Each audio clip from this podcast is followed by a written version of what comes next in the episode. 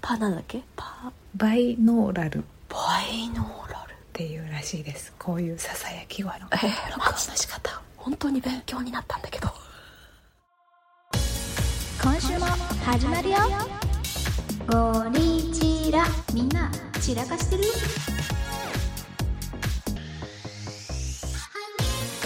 じゃあ今日は夏なので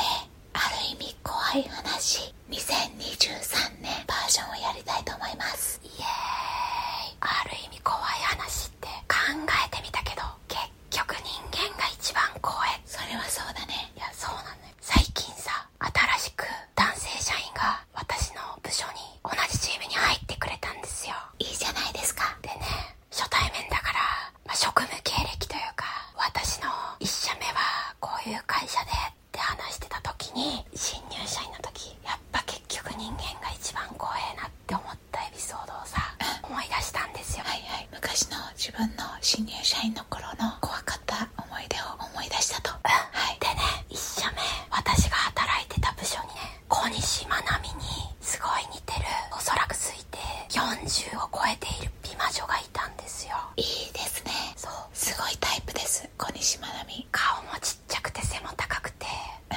でね私がちょっと業務が逼迫していて業務量を分けなさいって部長に言われたから小西美魔女とミーティングをしてでちょっとこれが逼迫してるのでこれを美魔女にお任せしたいんですっていうミーティングをセッティングしたわけですよはいはいそしたらミーティングの最後に私は郁美さんの味方だから安心してねこれからもこの業務以外になんか困ったことあったら全然業務振ってくれていいからみたいなめっちゃ優しいじゃんそうなのそうなのすごい感謝してそのミーティングが終わってでまあその業務は普通にやってくれて半年後くらいにうその美魔女と私の部署に新しいチームメンバーが入ったからっつって歓迎会をやろうってことになったんですよはいはいはい歓迎会をやろうっていうのは部員メンバーの全員集合ミーティングみたいな話で出たからあいいねいいねってなって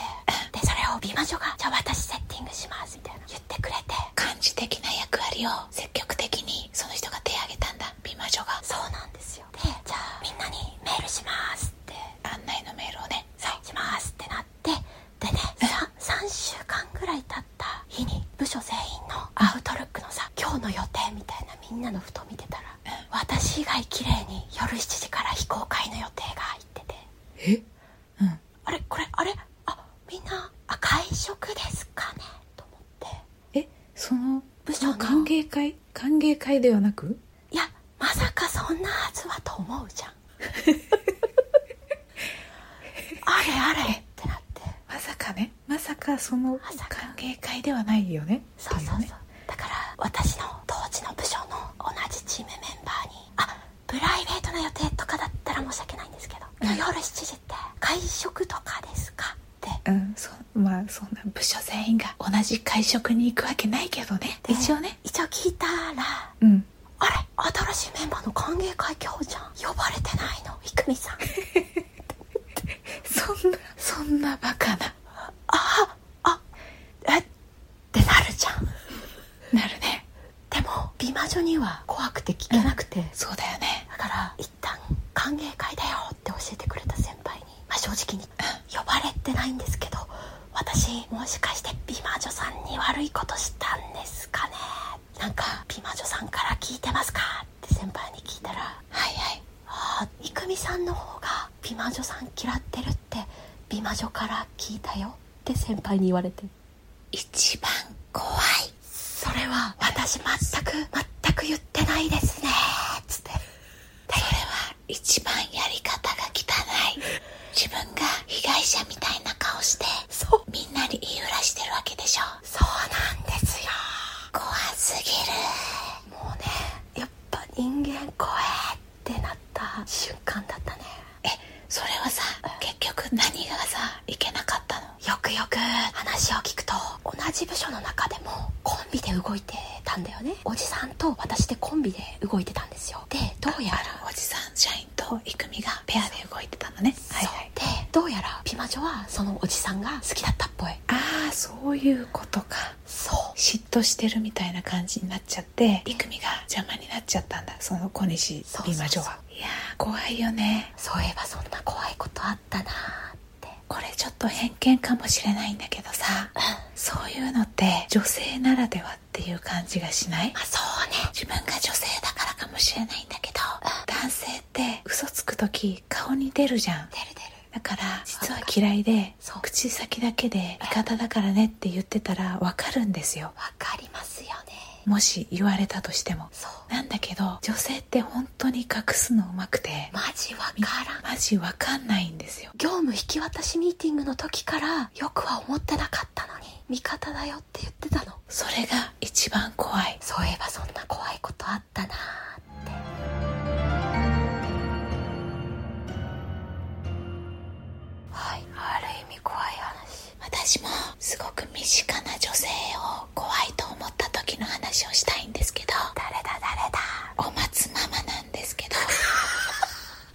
聞きたいお松ママついこの間お松ママと普通に歩道を歩いてたんですね2人ででちょっとこれはいけないんですけど私がスマホをいじりながら歩いててまあちょっとやっちゃうよねうんそう歩きスマホ状態になっててでお松ママはちゃんと前を見て歩いてたんですねはいはいはいそしたら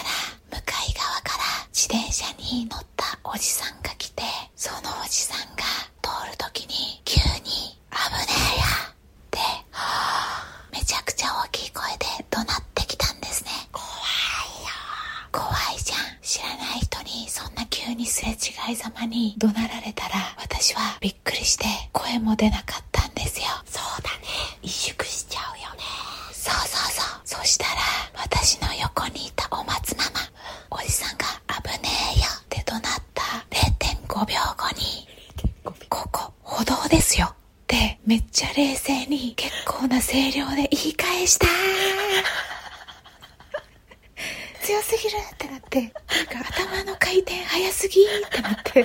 間髪入れずにね0.5秒の間に確かに歩きスマホは危ないよねけどそもそも自転車は歩道を走っちゃいけない決まりだよね確かだにから確かに逆に注意してやろうここ歩道ですよっていう思考回路を回るの早すぎじゃんっていうすかさずのツッコミがさおじさん側もまさかそんな光の速さ で論破されると思ってなかったんだろうねここ歩道ですよって言われた瞬間あ自転車のタイヤごと宙に浮いたんじゃないかぐらい肩がビクッってなってそれちょっとスカッとジャパン味もあるねそうだね危ねえよここ歩道ですよカラオケの愛の手よりももう素晴らしいタイミングじゃんもうでも一応言っとくといい子は絶対真似しちゃダメです大丈夫なかなか真似できないお松ママの最強エピソードでした最強は怖いの方ね恐怖の恐最強です恐いやでもわかるな自分の母親最強ってなるよねわかるわかるああ強し一番恐ろしいやっぱり何かピンチに陥った時に一番強いのはお母さんいやある意味怖い対象はみんなのマザーだってことかそれいいな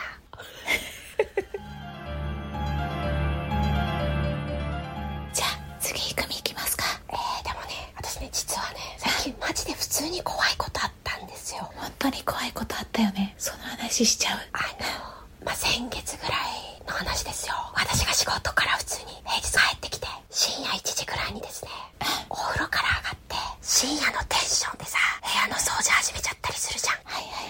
はい音楽かけながら、一人で家事をしてたんですよ、いろいろ。でさ、その時にいきなり、ピンポーンって、玄関脇のインターホンが鳴ったんですよ。深夜1時半に。共同玄関の方じゃなくて自分家の玄関扉の前のインターホンが鳴ったってことねそうなんです。この時点で怖いえってなってでもこの時点ではあやべ近所迷惑のクレームかもと思ってなるほどね自分がちょっと音楽かけたりしちゃってたからねそうだから怖いけどごめんなさいと謝るつもりでお家の中からインターホン応答ボタンを押して「はい」って応答したんですよ私怖いけどね怖いけどねでそしたら「すみません警察署の者なんですけれども大丈夫ですか?」って一呼吸で一気に言われたんですよ大丈夫ですかって言われたんだよねそう警察ですっていう人にうんって私はてっきりクレームだと思ったから近所の人のだから「大丈夫っていうのはどういうことですか?」って逆質問しちゃってまあそうだよねうんだよねそしたらその警察署を名乗る人から「さっ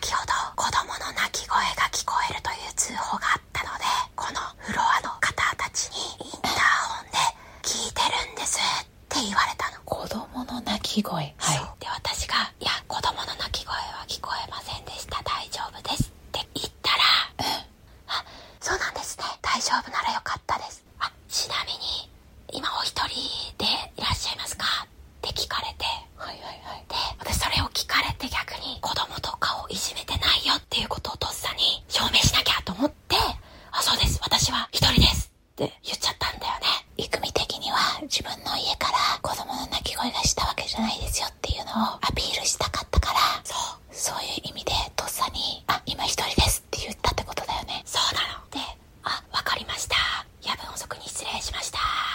でその警察署を名乗る方とのインターホン越しの応答は終わったわけですよえ、それさ、ちなみに警察の格好、服装してたかどうかはさ、見れるのうちのインターホン見れないんだよあ、玄関前は見れないわけね。そう1階のエントランスのやつしかカメラがあない、そういうことか。今の話さ、私聞いたじゃないですか。そうなんですよねイクミから。で、真っ先に思ったのは、イクミが一人暮らしかどうかを確認してきてる警察じゃない人なんじゃないかって思ったんだよね、私は。いやそう警察であるかどうかは確認できない状況だったからさそうだよね。もしそれ警察じゃなかったらめちゃくちゃ怖いよね。マジで怖ええ、それさ、その後にさ、近くの交番とかに確認しに行ったりした結局ね忙しくて確認しに行ってないマジか、超怖いじゃん。 そうなんだよねでもさその人は玄関先まで来てたわけじゃんそう隣の人とかいう可能性は多分ないわけだよね一応ね30代の男性の声だったんですけど私の両隣はどっちもおじいちゃんだってことは分かってる住んでる人がじゃあ近所の人っていう可能性はなくて本物の警察かもしくは警察を装った郁美の家に忍び込むことを策略している不審者かどっちかってことだそうなんですよこれ本当に怖いから警察にはちゃんとそういうことがあったことは報告する意味でも一回相談した方がいいんじゃないかなやっぱちょっと聞いとくかその方がいいよ絶対マジでいやでもねこれを聞いている一人暮らしの女性の方も怪しいインターホンがあったら絶対確認を怠らないでほしいねまずそんな深夜にインターホンを押された時は一人だったら出ない方がいいかもしれないねままずそもそもそうだよな誰かと電話しながら出るとかね確かにちょっと冷静になれる状況を作ってから対応する方がいいかもしれないねいやー本当にその通りマジでマジお松に話して客観的に分かったからさ私もそうだよねそうそうそうガチで気をつけた方がいい話でしたそうなんですあちょっと今ごめん話しててもう一個思い出したわ何もう一個本当にあった怖い話なんですけどう今の会社で私が面倒を見ていたインターン生の身に起きた怖い話なんですけどはいはいはいそのインターン生があの男の子女の子えっと男の子ではい23はい歳である日大学から普通に午後3時ぐらいに家帰ってきたら鍵がかかってたのに玄関のドア開けたら40代の男が座ってたっていうえなんで怖っ怖くねえ鍵かけて出かけたのに自分家の玄関に知らない男が座ってたのそうなえどうしそれでどうしたのはいのでその男が慌てる様子もなくその玄関に座ったままそのインターン生彼女さんがいるんだけどそのインターン生の部屋の中の飾っていた彼女の写真があったんだよねあその家主の男の子の彼女の写彼真女との写真が家にあったわけねそうで、うんそれを写真立てを座ったまま指さして僕はこの彼女に用がある君が彼氏であることに文句があるので彼女に連絡をしろって言ってきたんだって、怖すぎない怖すぎないこれ マジでえその彼女は無事なのえ何なのその彼女とその不審者の関係性は何なの結論から言うと彼女に確認を取ったらはい全く知らない人だって、ちょっと待って鳥肌マジ怖くない何怖い怖いよねえまださ元彼だったとかさそう一回バイト先で知り合った年上の男性でストーカー化しちゃったとかさそうそうそう何らかのつながりあれよあれよなでも彼女にうんなんか結局その座り込んだ不審者がどうなったかというと、そのインターン生もパニクるじゃん、そりゃそうだよねそうとりあえず彼彼女が無事かどうかその場ですぐ電話したんだって、はいはいはいでその電話してる間に逃げられちゃったのええそのでもさなんでさその男の人をさその彼女さんは全く知らないっていうことが分かったの逃げちゃったんでしょ逃げちゃったんだけど、まあ、その後インター生が警察すぐ呼ぶじゃん、で警察に似顔絵を描いてもらってああなるほどねその似顔絵をもとに彼女にも送ってその似顔絵を見る限りは私は全然知らない人だって彼女が言ってたらしいなるほどねだからさ似顔絵の画力もわからんけどもうん思い当たる人がいなかったってことだよねとりあえず彼女的にそうでもさ今ちょっと思っちゃったのはさ実はその不審者は彼女さんの浮気相手いやそれちょっとあるよねそれが一番怖い怖い浮気相手だから彼女さん的には知らなかったことにしたいしそうだよね浮気相手として本彼が認められないってことで押しかけてきたっていう可能性はあるよねそうよね確かに浮気相手だったらワンチャンさ彼氏さんの情報をさ仕入れる手段はあるわけじゃんおそらくねそれが全くの他人だっていうことはちょっと考えづらいのではっていう確かに浮気相手は一番可能性として高いね二重に怖い話で したえこれ私今んとこ女が怖いって話しかしてなくね確かにじゃあさはい最後これは本当にある意味怖い話っていうことで聞いてもらいたいんだけど 私って好きな男性のタイプの中にすごい許容力があって寛容な人っていうのがあるんですよいいですねわかります好きな人がそういうタイプだから自然とやっぱり過去に長く付き合った人も楽観的で言ったら天然な人が多いんですよ多分私がしっかりしてないから自分が抜けてたり適当なところは本当に適当だから相手も同じようにちょっと抜けてる人じゃないとしっかりしすぎてる人だと怒られちゃいそうでわかるよそれが嫌だから結構抜けてる人が好きなんですよなるほどねで私が自分でやっちゃった抜けてるところエピソードとしては これは2回ぐらいやっちゃったんだけどホテルでチェックアウトする時に客室内用のスリッパを履いた ままでチェックアウトしちゃうとかマ ジでそうあまわからんくはないそうでしょあとエアポッツを耳につけたまましばらくエアポッツ探しちゃうとかあーあるあるあるあるあとこれはゴリチラの過去の配信で一回話した気がするんですけど職場のデスクで書類ここに置いときますねって言って手で私のデスク上の書類を指してきた男の人がいた時にとっさに握手求められたみたいな勘違いをしてその手に握手しちゃうとか、好きですそのエピソード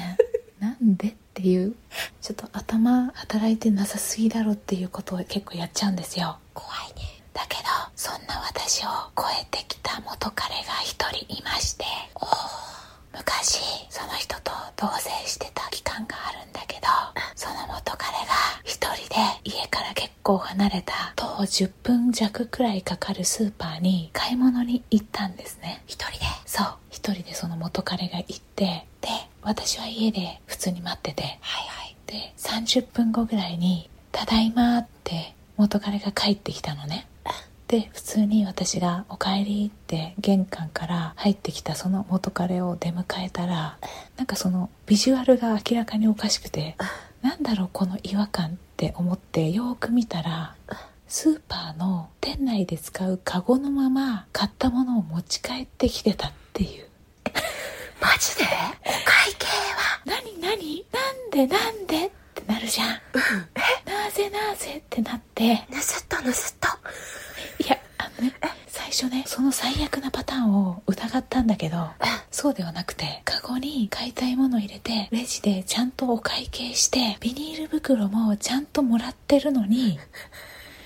ビニール袋にその買ったものを入れるっていう工程をすっ飛ばしてカゴのまま家路に着いたっていう怖い話だったえその工程を忘れている人って私も老若男女見たこと音がない。そうだよね私最初カゴに入れて全てのものを持ち帰ってきてたから洗濯物カゴ的なものを買ってそうだね。そのカゴが便利だから買った野菜やら牛乳やらを入れて帰ってきたのかなって一瞬思ったのよその様子を見てね。確かに思うわ、言った。確かに。でカゴをよく見て思いっきりカゴの側面に「東急ストア」って書いてあって怖すぎるってなってしかもさ家の隣のスーパーとかじゃなくてさそうだよね。帰り道10分弱ぐらい歩いてる間 気づかなかったってことだからね人通り結構ある商店街だからすれ違う人からめっちゃ指さされてただろうに確かに。それでもすまし顔で帰宅してるっていう怖さもあっていやー、マジで。あ、だからさ、その元彼からしたらさ、うんそのカゴを抱えている自分がスーパーで物色してる時馴染みすぎちゃったために、帰り道もそのカゴを引っ掛けてる自分が染みつきすぎちゃったんじゃないかな。 そ んなことあるフォローしてくれてありがたいけ ど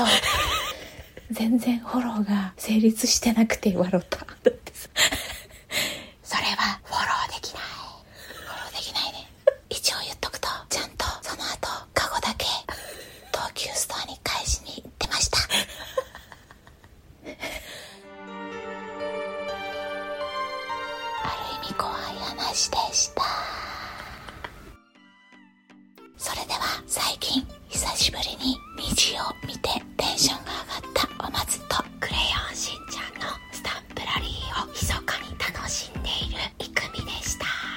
ありがとうございました2時間だいぶ見てない。富山にちょっと旅行に行ってたんですけど富山県ね、黒部ダムとか、そうそうそうまさに黒部ダムで虹がかかってたんですよ、でダムの水しぶきで霧がかかるじゃんあそっかそっかそうそうだから結構常時虹が見れてで東京に帰ってきてうわー地元の駅に帰ってきちゃったってテンションが下がってた時にまさかの地元の駅にも大きな虹がかかっててマジですごい嬉しい気持ちになりました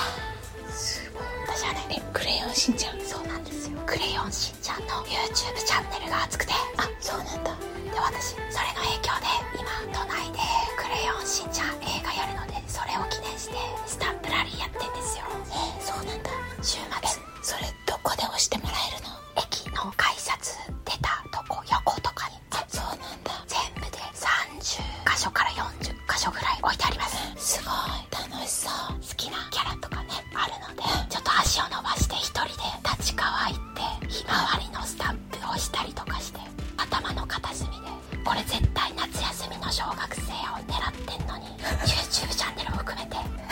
なんだろうね狙ってるターゲットそうじゃない30代女性